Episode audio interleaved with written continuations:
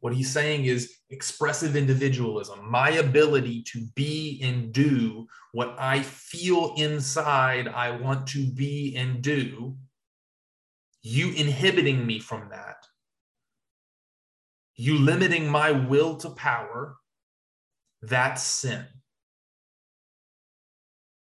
Because sin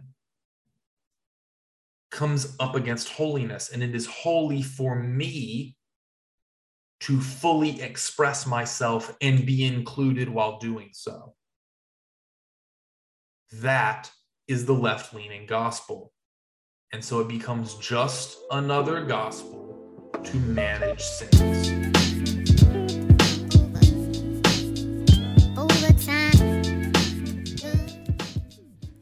Welcome to the Belfast Podcast. I'm your host, Luke Byler, and this is going to be episode 2 of our two-part series, at least explicitly on Chapter 2, Gospels of Sin Management in The Divine Conspiracy. We're going to have a couple more episodes after this, talking about some specific ideas that branch off from here that I think are utterly important, one of those being the doctrine of progress, so keep an eye out for that.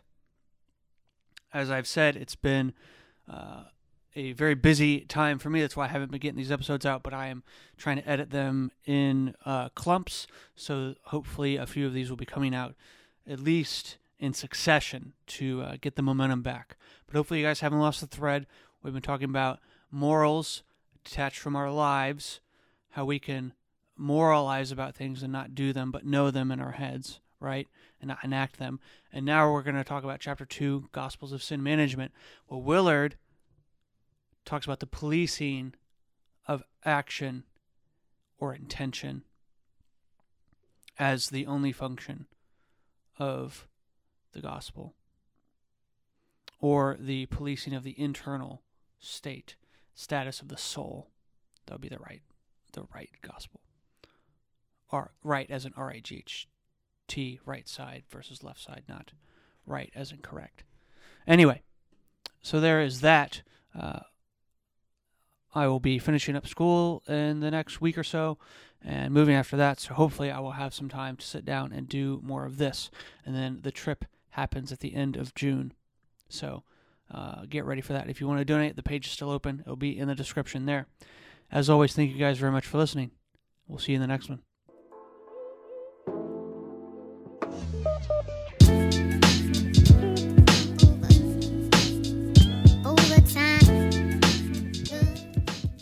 We're talking about the different sides now, giving some examples of how the right and the left make exclusionary their claims on the gospel, or exclusive their claims on the gospel.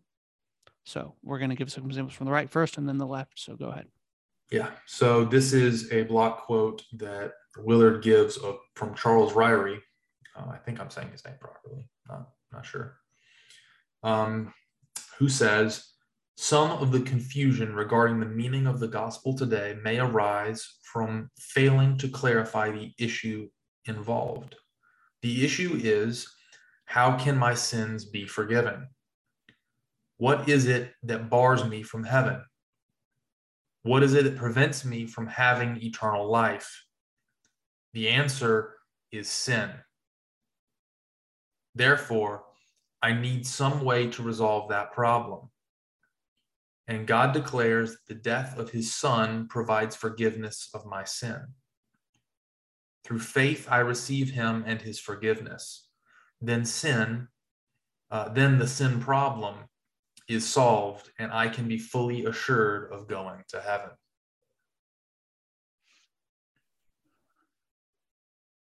Let me read this out. I think you need to read that again. Yeah.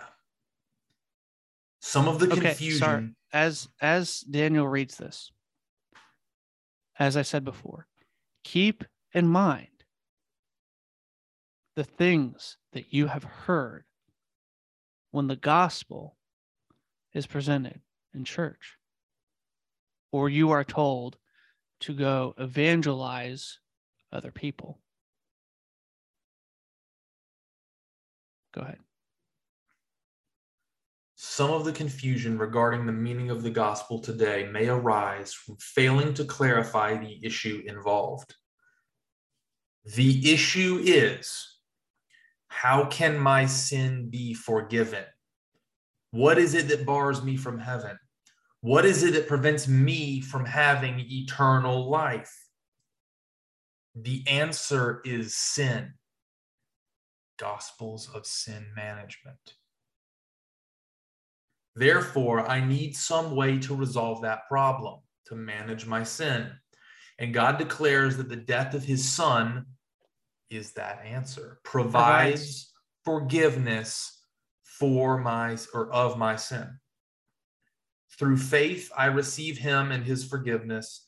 Then the sin problem is solved, and I can be fully assured of going to heaven. So the problem is sin.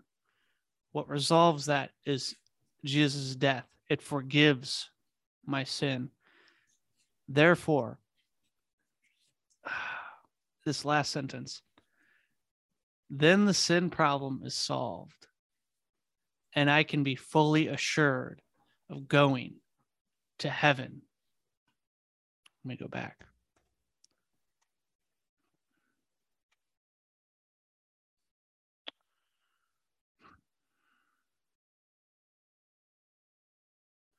To the right, being a Christian is a matter of having your sins forgiven.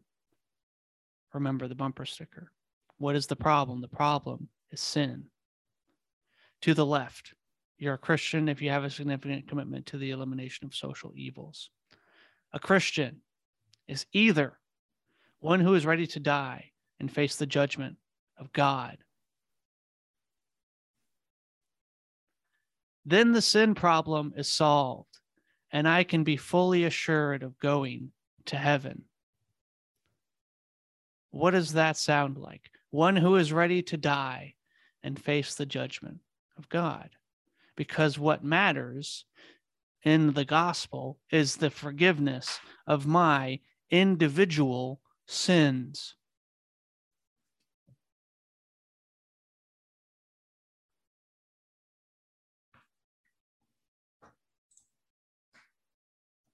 So, unless you have anything else to add, I'm going to read a section from, and I'll just go ahead and share my screen.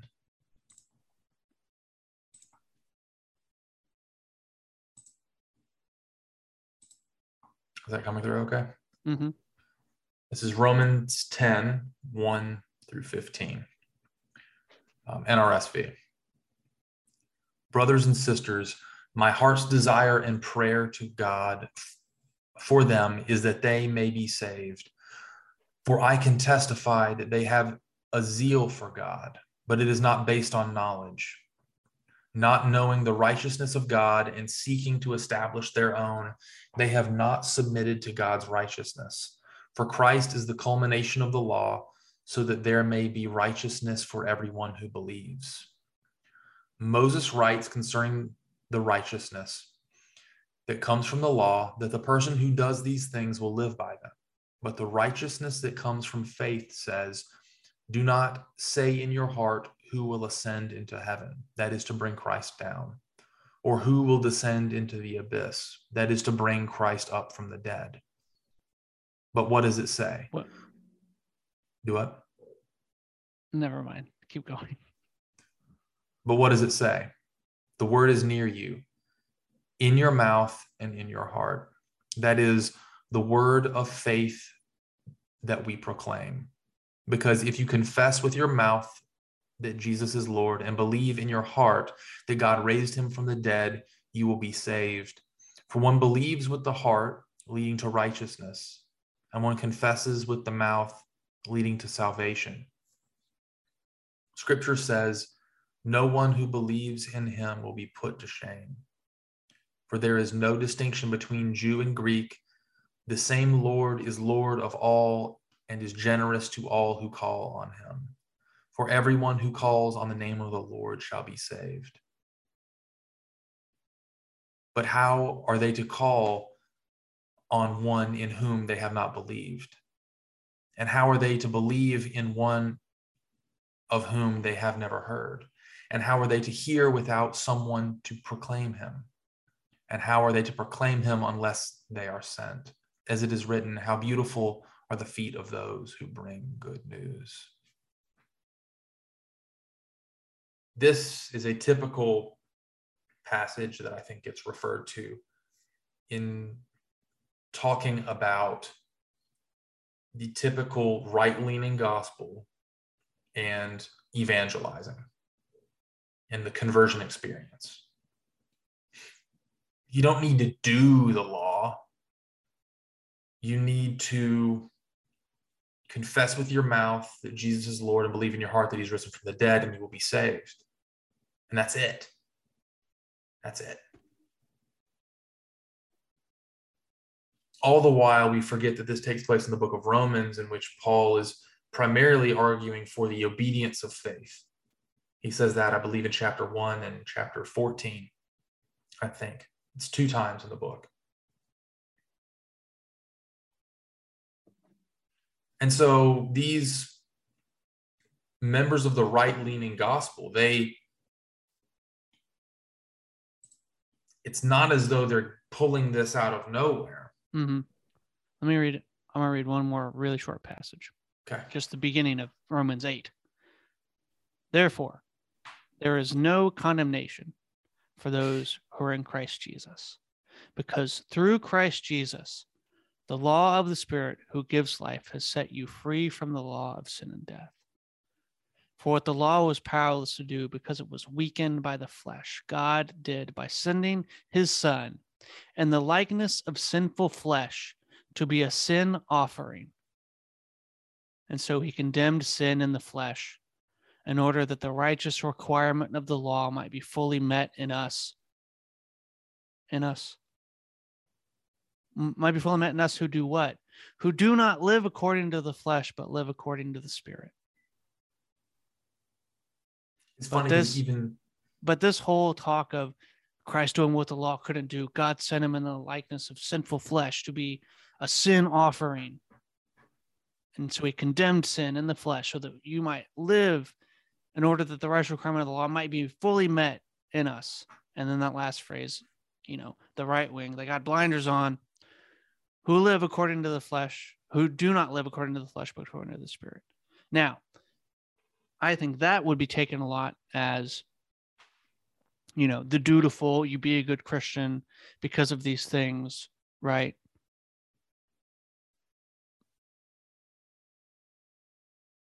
But I think as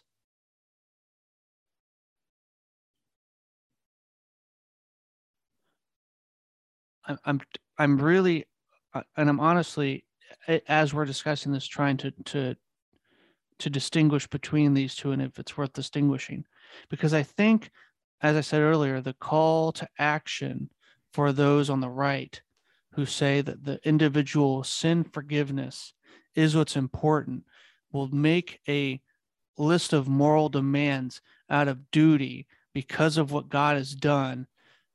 And tell me if you think this is right. So they'll make a list of duty because of what God has done, not because Christ invites us to a different kind of life. Yeah, no, I think that's totally correct. Does that make sense? Yes.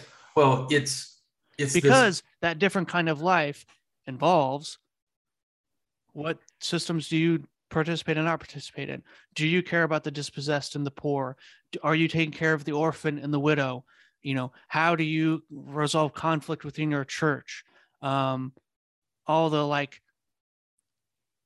Willard will say it for us later, but they discount Jesus's teacher because of how those in the main line have used that to then cut off the forgiveness of sins as essential. Yeah. Well, so we have the blinders on, but we still emphasize moral requirements. That's what I'm trying to differentiate here. Well, and what's super funny is I sat in a class with a very left-leaning professor talking about how right-leaning Christians are Pharisees because we set up these totems of ritual purity. And that's something that we'll get into later. But we set up these paradigms of ritual purity that we then have to meet in order to be involved in. It's like additions to the gospel, which is super funny because we're so tightly constrained about not adding to the gospel, even though we've got the gospel wrong. Yeah.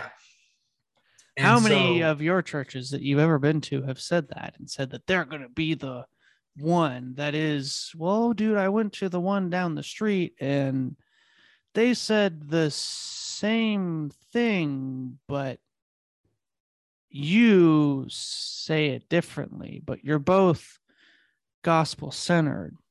Yeah. Again, this is why we're doing this. If you ever sat in church and you thought, what is going on here? I hear that phrase said all the time in church, but then it's like different things are said. Well, yeah. What is the gospel?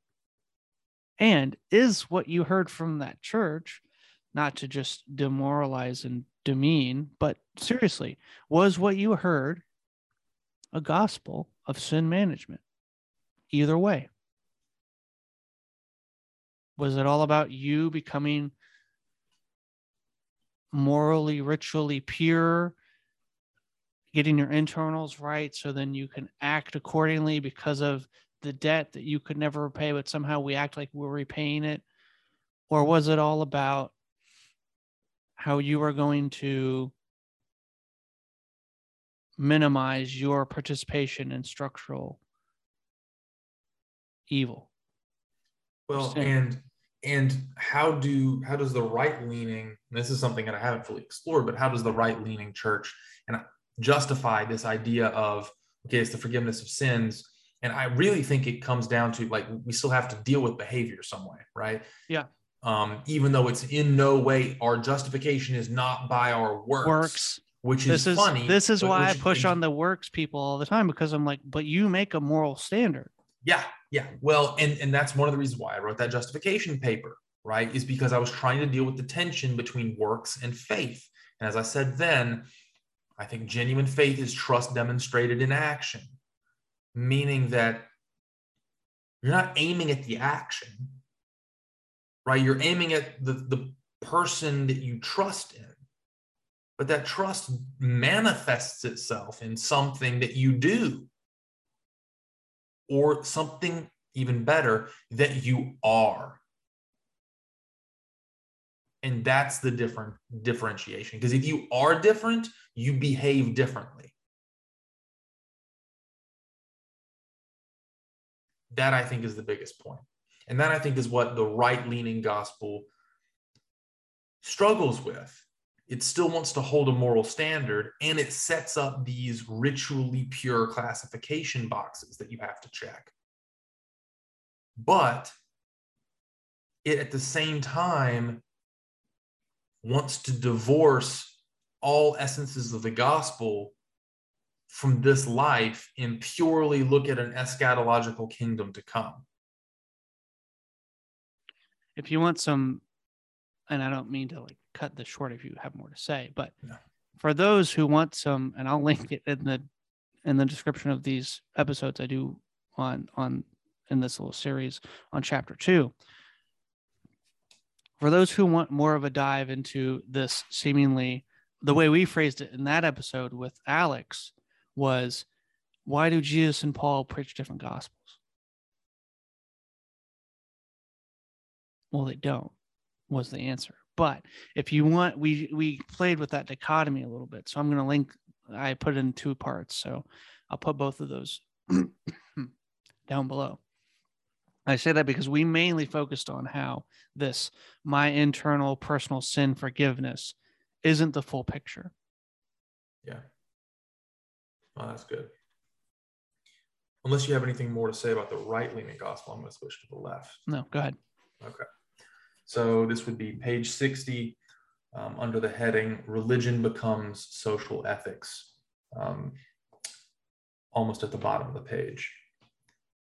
However, for many in the liberal church, clergy and layperson alike, that language was not just a substitute for religious belief. The language he's talking about is the rhetoric of the civil rights movement and similar movements that were fighting for just treatment under the law. So it was not just a substitute for religious belief. It became their faith. Or perhaps we should say that their religious belief became commitment to civil rights in some broadened sense, including, more recently, a right not even to have offensive symbolism or language used in your presence. To be committed to the oppressed, to liberation, or just to community became for many the whole of what is essential to Christian commitment. The gospel or good news on this view was that God himself stood behind liberation, equality, and community, that Jesus died to promote them, or at least for lack of them. And he lives on in all efforts and tendencies favoring them. For the theological left, simply this became the message of Christ. The older liberal theology, which indeed was still primarily a theology or view of God, died and was resurrected in the form of a social ethic that one could share with people who had no reliance on a present God or a living Christ at all. Oof. That burns. Because I want to break down a few statements that I've read. So before I finish, I'm going to back up a second. Sorry, before you read that, I'm just reminded something Alex and I kept saying. One of Alex's refrains was, and that's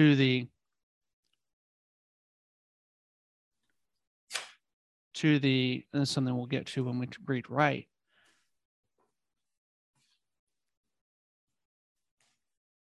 To the right, people would say, oh man, I'm sure glad that Jesus lived so he could die for my sins. And the left would say, man, it's too bad that Jesus had to die. He was up to such a good start.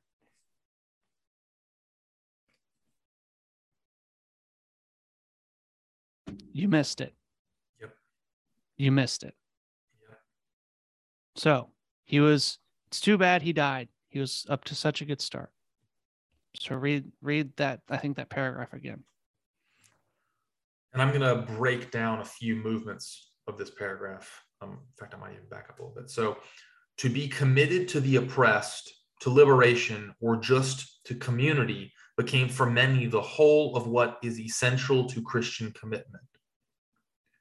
The gospel or good news on this view was that God himself stood behind liberation, equality, and community, that Jesus died to promote them. Or he was off to such a good start. Yep, off to such a good start. Why do you have to go and die?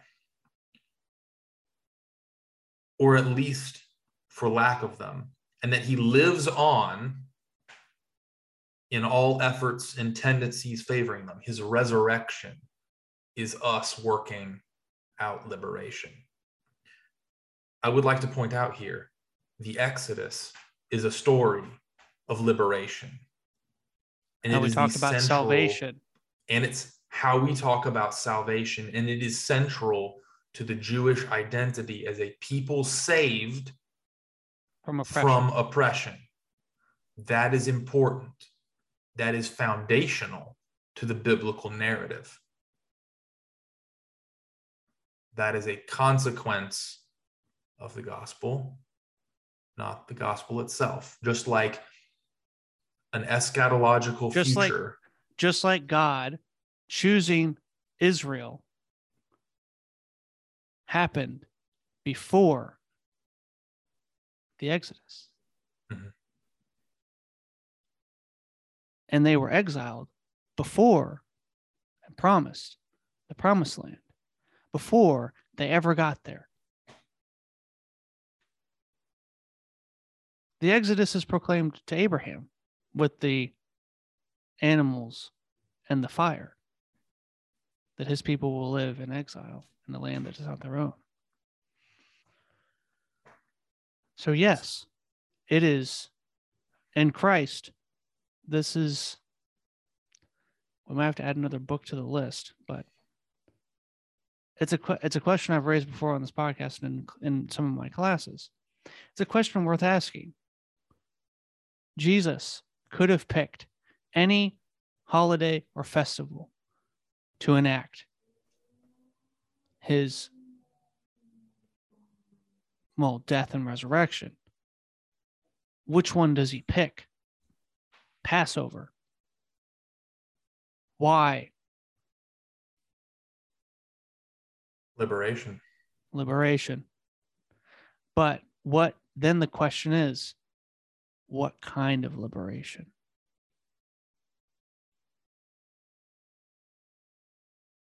What is he defeating? Sin. If my kingdom were of this world, they would have already revolted. That's what he says to Pilate. If I were purely a human insurrection, then I'd look just like Barabbas. It is customary for me to release a prisoner to you on this day. So who do you want? Barabbas, the insurrectionist, the political revolutionary, or Jesus, King of the Jews?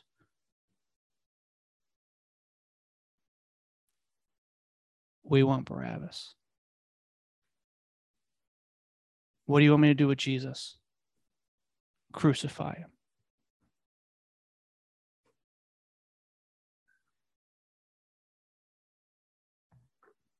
It's a shame he had to die. He was off to such a good start. This is the next point I wanted to make.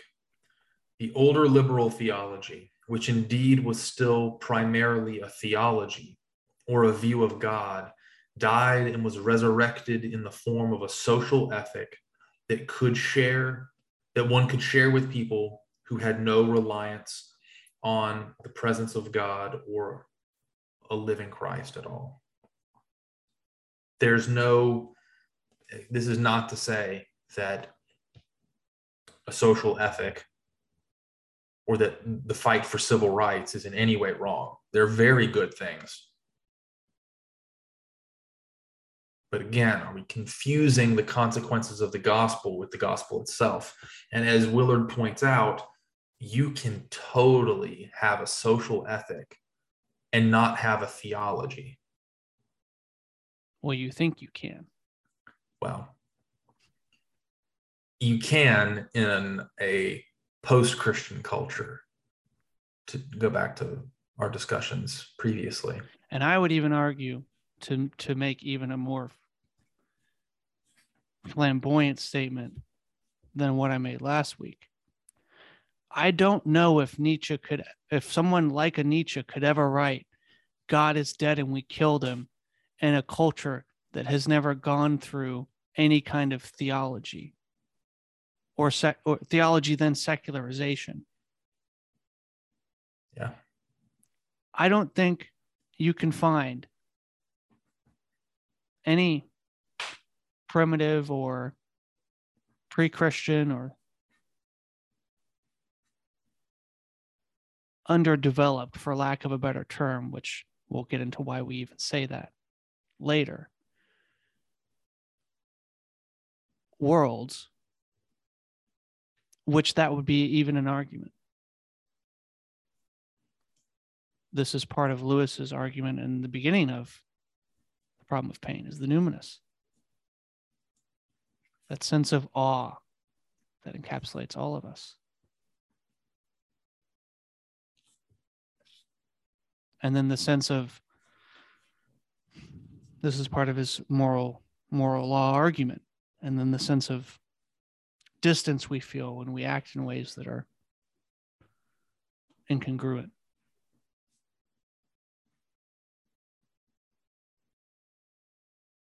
So go ahead. So the last statement, and this I think is just so telling, and it's going to lead into the next quote I'll read, which is substantially shorter. total inclusivism of all beliefs and practices except oppressive ones, such as exclusivism of traditional Christianity itself, was the natural next step. I'll read it one more time.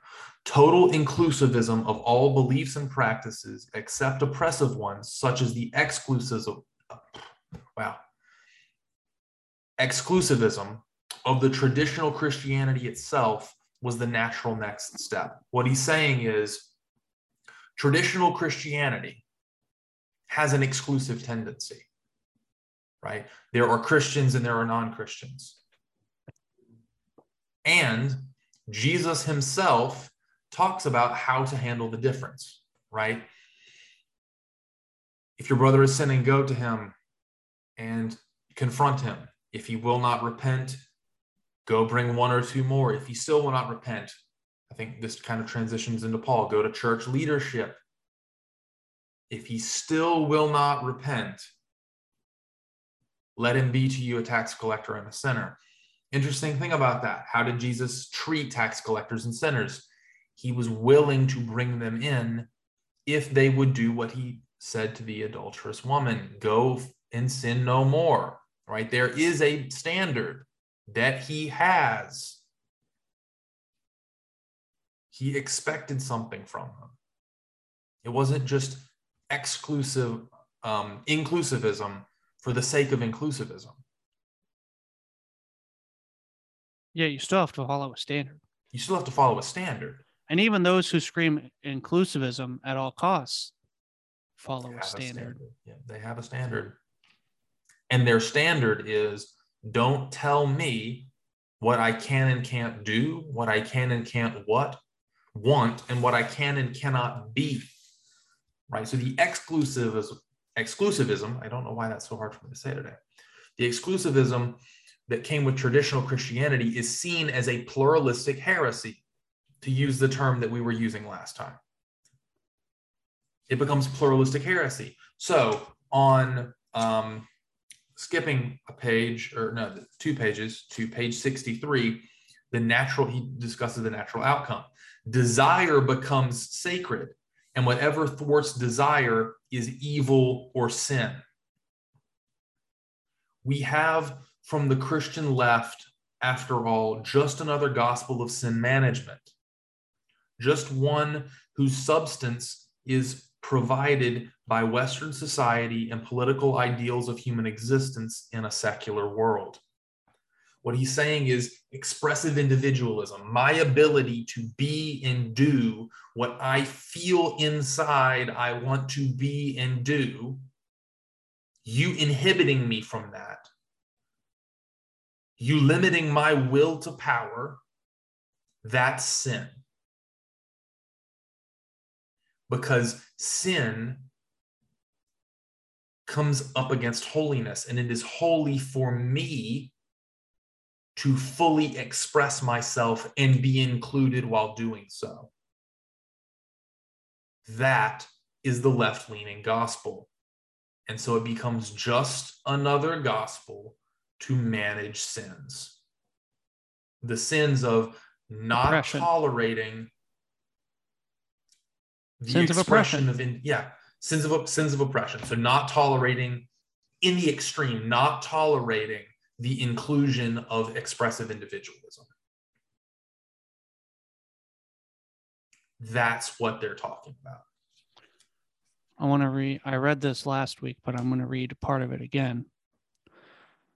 This is Newbigin at the end of his chapter on the roots of pluralism. If what matters about religious belief is not the factual truth of what they affirm, but the sincerity with which they are held. If religious belief is a matter of personal, inward experience, rather than an account of what is objectively the case, then there are certainly no grounds for thinking that Christians have any right, much less any duty, to seek the conversion of their neighbors to the Christian faith.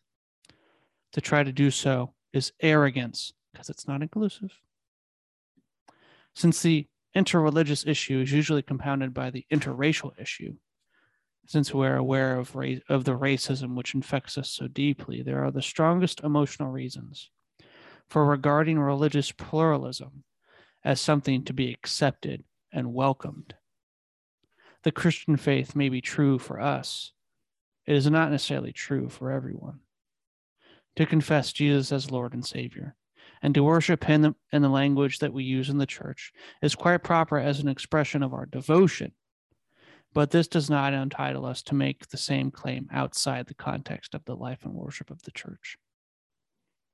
Our creedal statements are not to be understood as statements of objective truth, that is to say, statements of what is the case, and therefore what everyone in the end has to deal with. Just read the Nicene Creed. Jesus is my Lord and Savior, our Lord and Savior. Others, with equal sincerity, look to other names as the recipients of their devotion. We have no right to affirm in such a society that there is no other name given under heaven whereby we are to be saved. Here, pluralism reigns. What matters is not the factual content of faith claims, but the sincerity with which they are held. They are matters not of public knowledge, but of personal faith. Knowing is one thing, and the schools are there to see that everyone knows what we all need to know about the real facts. Believing is something else. That is, it is a personal matter for each individual. Each of us should have a personal faith of our own, and damned be you if you get in the way of my personal faith and expression.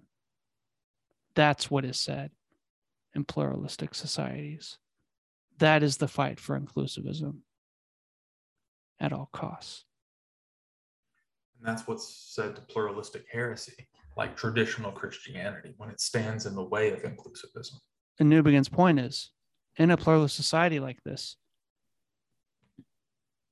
you can't have a standardized, let's say, traditional Christianity, because it is inherently exclusive.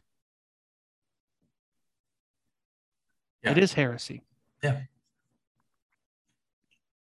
So just like we pulled a left-leaning or a right-leaning example from the Bible, I'm going to pull a left-leaning example. This is actually something that I've used when talking about, in arguments or debates, when talking with other people about the need for action on the part of a Christian mm-hmm. when it comes to genuine faith. So this is Matthew 25, 31 through 46. Jesus teaching. When the Son of Man comes in his glory. Sorry, read the heading. The judgment of the nations. That was for you, Jason. All right, go ahead. Well, I think I'm glad you pointed that out. The heading implies more of a, what would you say, collective mm-hmm. Soteriology. A salvation of the collective, the community, as opposed to individualistic. So it's kind of, I guess, fitting that I pulled this, and I didn't even realize that heading was there. I think I have a way to bridge that gap, by the way. What? We spoke about this. We spoke about this months ago on the phone, just privately. And we can talk about it when we talk about Heiser, but I think I have a way to at least explain that the cross and the resurrection and then the apostolic church is inherently a dismantling of nationalistic or group associated salvation.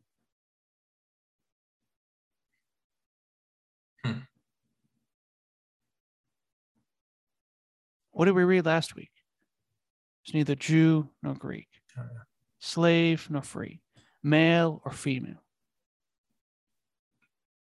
but all are one in Christ Jesus.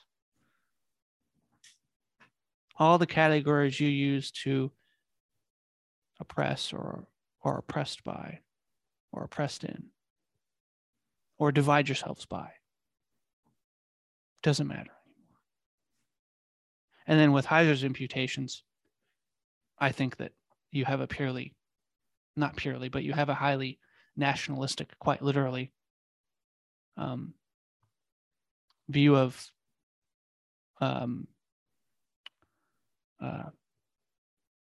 spiritual warfare. Yeah, I think it's on purpose. Yeah, but if, and here's another thing, if, and I wrote a whole paper on this, maybe we'll use it.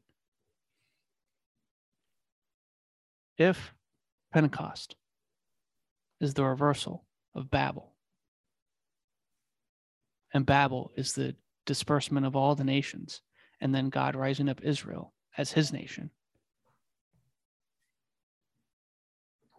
and Pentecost reverses that when they all speak in tongues of all the nations that are there. And what did we read the other week?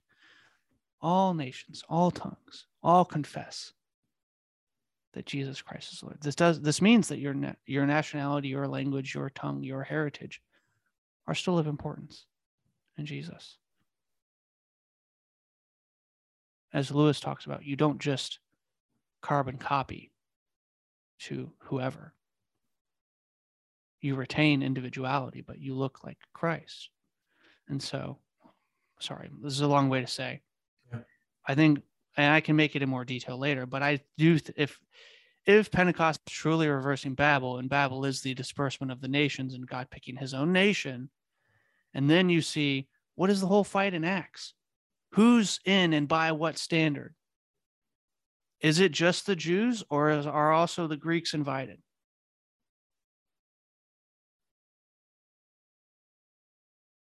No sign will be given to this generation except the sign of the prophet Jonah. And many will come to dine from the east and the west. What is that? That is a non-nationalistic or group-associated salvific enterprise. That's what that is. Yeah. So anything that proclaims, I mean, why is Paul fighting the Judaizers?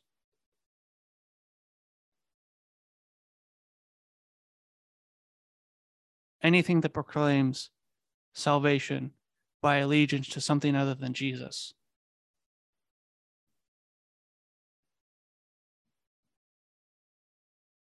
I think is a false gospel. Yep.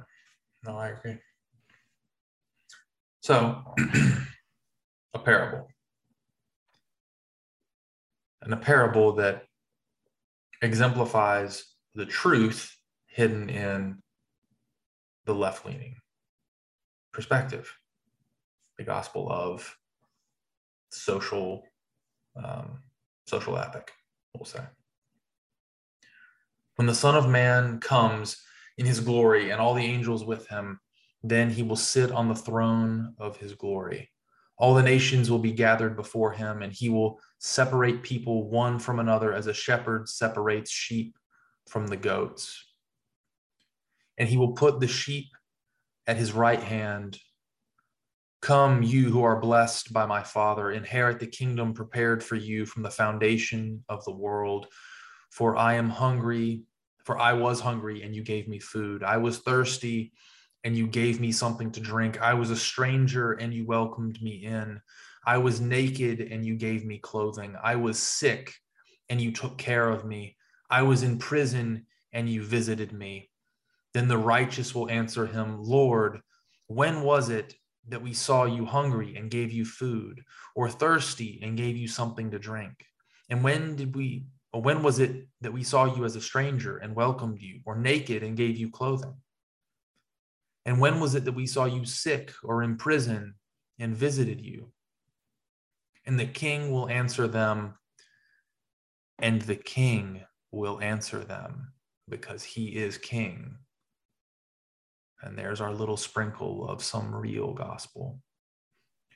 Truly, I tell you, just as you did it to one of the least of these brothers and sisters of mine, you did it to me. And then he will say to those at his left hand who are accused, depart from me into the eternal fire prepared for the devil and his angels. For I was hungry, and you gave me no food. And I was thirsty, and you gave me no drink. And I was a stranger, and you did not welcome me in. Naked, and you did not give me clothing. Sick and in prison, and you did not visit me. Then they will answer, Lord, when was it that we saw you hungry or thirsty or a stranger or naked or sick or in prison and did not take care of you? Then he will answer them, truly, I tell you, just as you did not do it to one of the least of these, you did not do it to me. And these will go away into eternal punishment, but the righteous into eternal life. Now, I've cited this passage before, trying to support the idea that we have to do something. Trust demonstrated by action. But I think that demonstration of action doesn't come because we are forcefully compelled or obligated to do something. It needs to come from who we are, our being, our transformation. Now, the left side of the gospel would look at this and say, see, that's it right there. Social ethic. That's what the gospel is proclaiming. And yes, obviously, that is a consequence of the gospel. Without it, I think we are in trouble. But Jesus is still king in this parable. And that, I think, is paramount. Luke, do you have anything to add?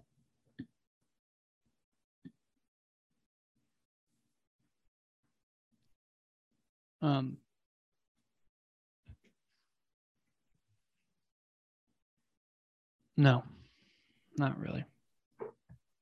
Okay. I have some other stuff I could read, but I think we've made the point. Okay. So. Let me just say this. Yeah. I'll say one thing. And it's what I've said for both sides.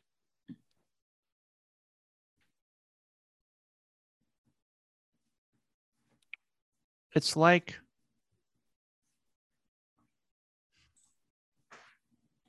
only having part of the story, but claiming that it's the whole story. Do you what do we have? Sorry, let me look at the outline here. Do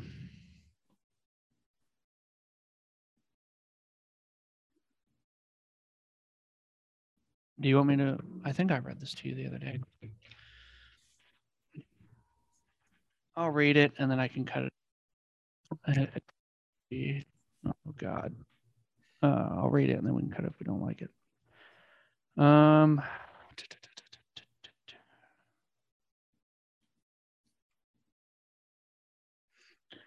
I'll read this. So again, from Newbigin. It's his chapter on. So he has these movements. He talks. What I've read, some of what I will read later in the podcast has to do with his conceptions of history. History having a point, and then history having an end point. History having meaning, meaning that history has an end point. How do we read that in light of being a Christian? And then he goes on to proclaiming the gospel itself, and then. This is about, well, his chapter before this is called Mission, Word, Deed, and New Beginning. That was really good. This chapter is called Contextualization. So how much, and his question he's ultimately begging is, how much contextualization do you need to have the gospel in a given culture? He says, I began this chapter by saying that the question of contextualization is the question of how the gospel comes alive in particular context. The history of the church and missionary experience certainly shows that this coming alive happens in a myriad of different and unpredictable ways. Nevertheless, the gospel is not an empty form into which everyone is free to pour his or her own context. Scripture has been wittily said, is not a picnic where the authors bring the words and the readers bring the meaning. Saussure. The context of the gospel is Jesus Christ and the fullness of his ministry, death, and resurrection. The gospel is this and not anything else. News. Jesus is who he is, and through our perceptions, and though our perceptions of him will be shaped by our own situations and the mental formations we have received from our culture, our need is to see him as he truly is. This is why we have to listen to the witness of the whole church of all places and ages. His word of judgment and grace comes to each person in unique and often mysterious ways. The evangelist may believe that he has so well understood the human situation, for example, as one of oppression, that he knows how to present the gospel, for instance, as liberation. But there are two reasons for questioning this approach. The first is that, and I should add, why Daniel and I seem to be harping on this is because this is not only the left religious Christian gospel, this has become the left-leaning social political gospel. But there are two reasons for questioning this approach. The first is that, however valid may be my understanding of the situation of those whom I command the gospel, my knowledge is limited. The situation may look quite different to my hearer. It happens over and over again that the gospel comes alive in a way that the evangelist had never dreamed of and has effects which he never anticipated. The gospel is addressed to the human person as a human person in all the uncountable varieties of predicaments in which human beings find themselves. The gospel has a sovereignty of its own and is never an instrument in the hands of the evangelist. Or, to put it more truly, the Holy Spirit, by whose secret working alone the gospel comes alive, is not under the evangelist's control. The wind blows freely. The second reason for questioning the issue-oriented approach to the preaching of the gospel is this. If one begins by defining the situation, for example, as one of oppression or one of individual forgiveness, and then offering the Christian message as an answer to the problem, dying and being ready to face the judgment of God, or being wholly committed to the elimination of social evils, if one begins by defining the situation, for example, as one of oppression, and then by offering the Christian message as an answer to the problem, the gospel becomes ancillary to a program. One is in danger of a new kind of moralism. Being a Christian is identified with commitment to a particular line. But when the gospel truly comes alive, the one for whom this happens knows that sovereignty now lies elsewhere. A new Lord is in control. That sovereignty will issue in a new range of actions and in a whole style of life. But these will have about them a spontaneity and a capacity to surprise, probably to surprise even the evangelist. I mean, it just goes to show you the point that both of these sides empty some kind of truth outside the person. They empty that out of the gospel itself and impose upon it aspects of the gospel, or aspects of what the gospel does in the world, consequences of the gospel. Excuse me. Now, do you have anything that you want to add before? It. Okay. So moving on to The next major point that I want to make is, as Luke just pointed out, we're divided. And we've been harping on both sides, though it may appear one side more than the other, although I think if it does, that's because one side definitely has the cultural upper hand at the moment. Not just in the church. Yeah, and not just in the church, but more broadly speaking. And something that the guys from This Cultural Moment talked about is something very interesting. Are we going to listen to this later? No, this is something that I don't think I included. But I think this is in episode 3. So if you're curious about this, you can go listen to that, but of season 1. But they talk about how people who call for censorship, the call for censorship comes when you assume you have the power to determine who's being censored or not. And it's very ironic that those of left-leaning, both religious and political realms, those who are liberal, are for liberty and liberation, freedom of expression, and for liberation, they have very long felt as though they were the underdogs in the political fight. Because you can't be the prophet, the one standing on the margin critiquing the system, and simultaneously be in control of the system. But a call for suppression of speech implies that you believe that people who agree with you have the power to suppress speech,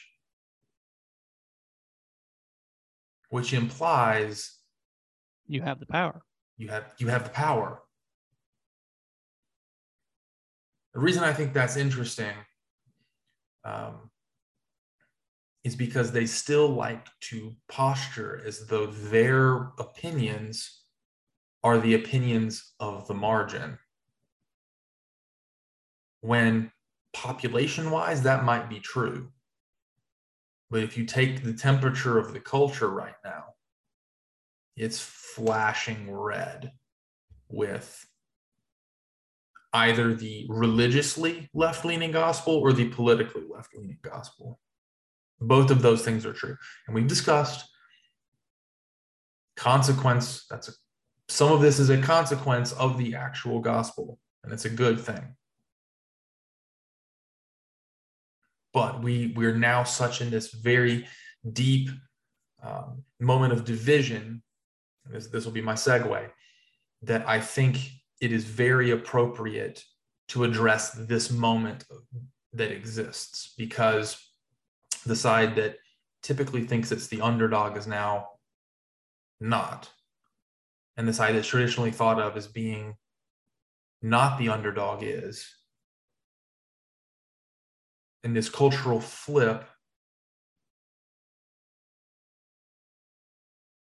has developed very, very deep division. We are polarized. And so I want just to take a second and address this idea of division. Towards the end of Jesus' ministry in the Gospel of John, in one of his teachings, John 13, he talks to his disciples about how they are to treat each other.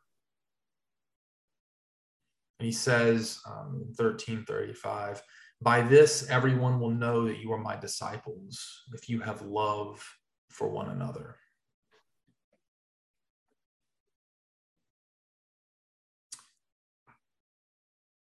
I don't think we're doing that well right now. And I don't think that that's a statement that we should be able to disagree on.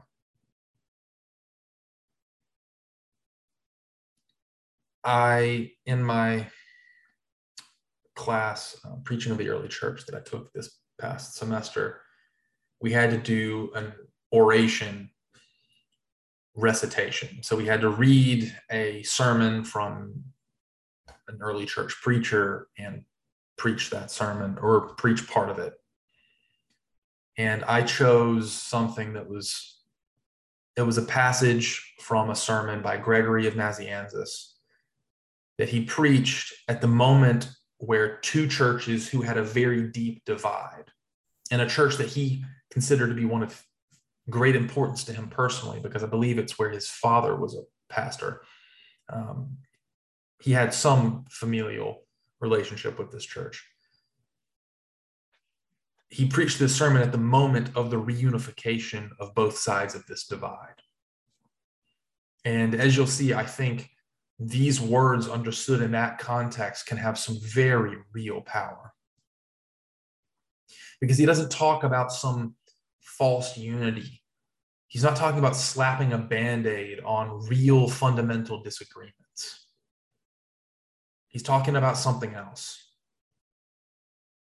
So he starts, I would have the body of Christ be one together, united as a whole in peace. But let no one imagine that I mean all peace is desirable. I know, 2 sentences in, but I'll take a quick pause. All peace, not all peace is desirable? That seems like an interesting statement. Peace being a fruit of the Spirit, you would assume that that would be something that's good. But what he's about to get into is that there can be peace for false reasons. And that isn't really true peace.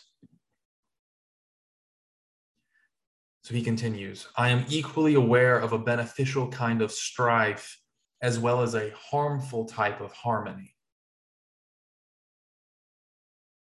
So he's saying strife can sometimes be good and harmony can sometimes be bad. Why? But what I have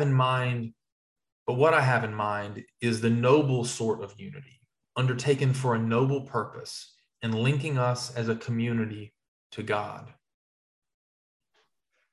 If a distinction between these bad forms of unity is in order, here is briefly what I think.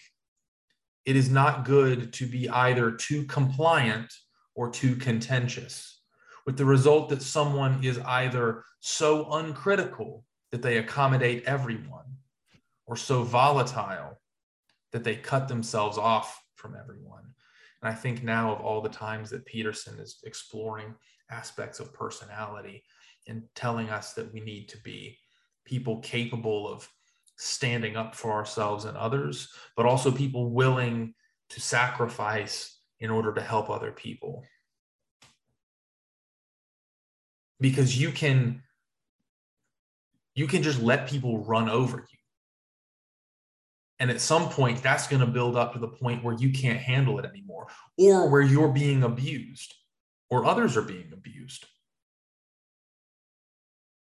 But you can also bulldoze people.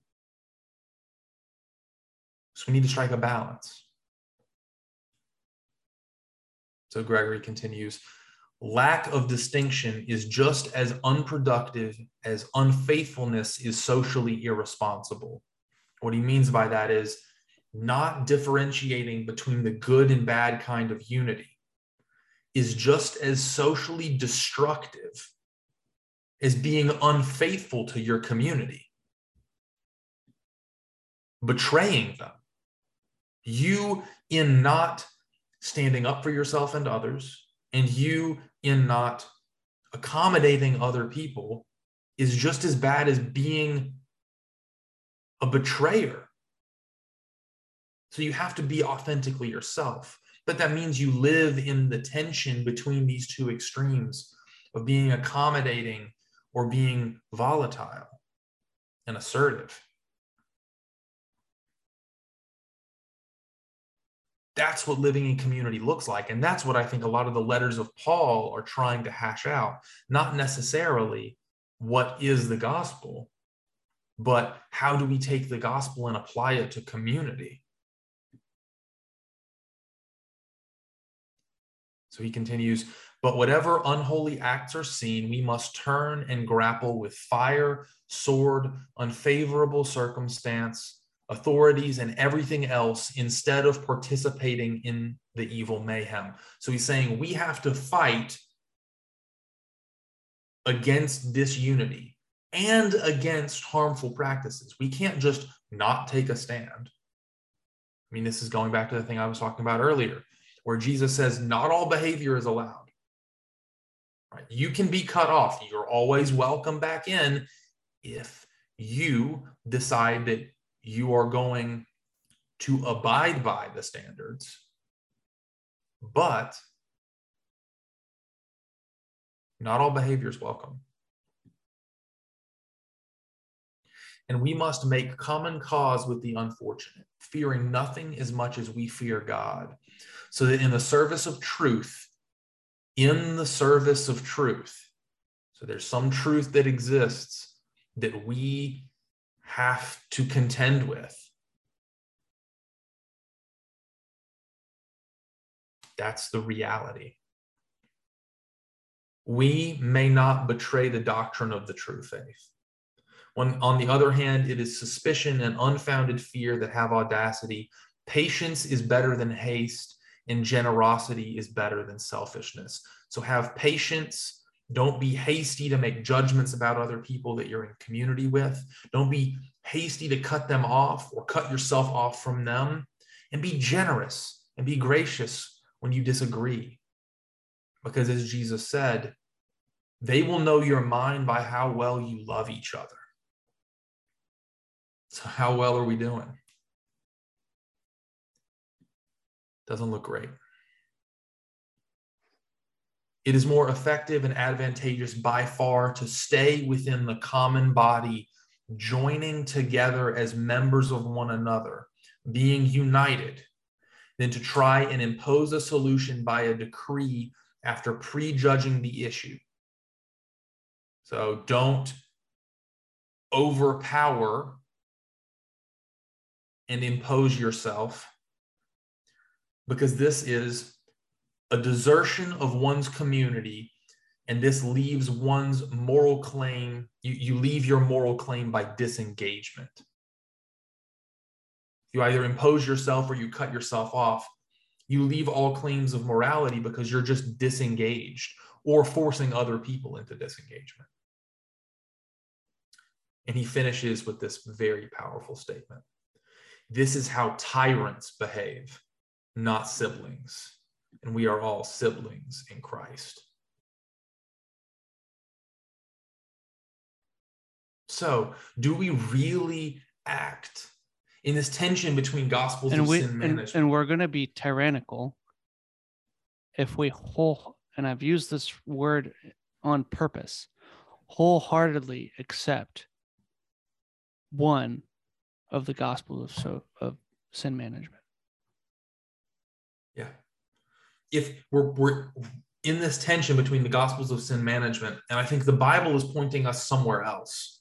Jesus is directing us to a different, more full gospel that encompasses both of these things as consequences, at least in part. And so, one, I want to say, if you can't be in community with people who are you disagree with, you're doing this whole Christian thing wrong. And two, if you're pointing to one of those gospels of sin management as though it's the essential piece and everything else can be left aside, you're doing this whole Christian thing wrong.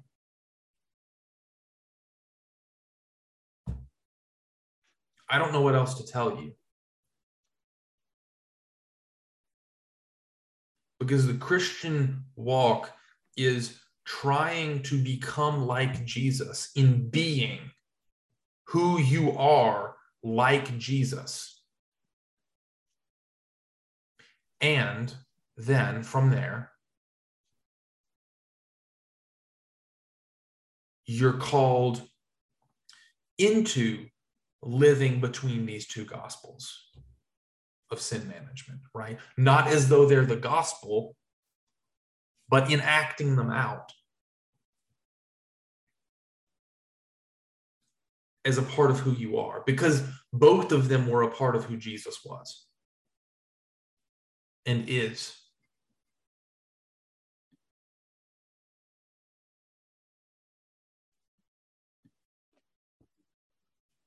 That's my rant. I'm going to read this again and then go on your point about where you go to church. Lewis, there are no ordinary people. You have never talked to a mere mortal.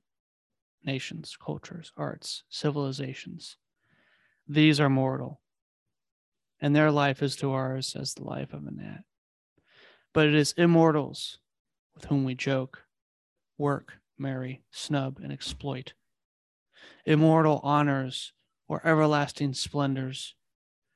This does not mean that we are to be perpetually solemn. We must play. But our merriment must be of that kind, and it is in fact the merriest kind, which exists between two people who, from the outset, have taken each other seriously. No flippancy, no superiority, no presumption. And our charity must be real and costly, with a deep feeling for the sins in spite of which we love the sinner. No mere tolerance or indulgence which parodies love, as flippancy parodies merriment. Next to the Blessed Sacrament, your neighbor's the holiest object presented to your senses. If he is your Christian neighbor, he is holy in almost the same way. For in him also Christ, the glorifier and the glorified. Glory himself is truly hidden. I've said this before and I'll say it again. I go to church with people that are very different from me. When we sit every week, and keep in mind, for worship at the beginning of every service, we read the Nicene Creed together out loud. You know what that creed is? It's a bunch of declarations of what we believe to be the truth, of what we will, in the end, have to deal with. And then at the end of every service, we take the sacraments, bread and the cup.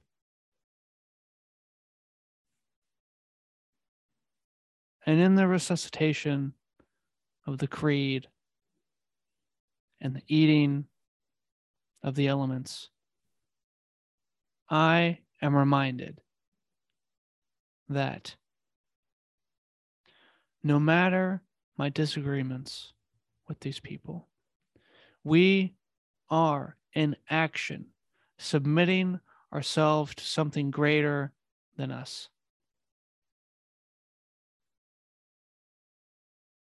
And that. What else is church? What else is church?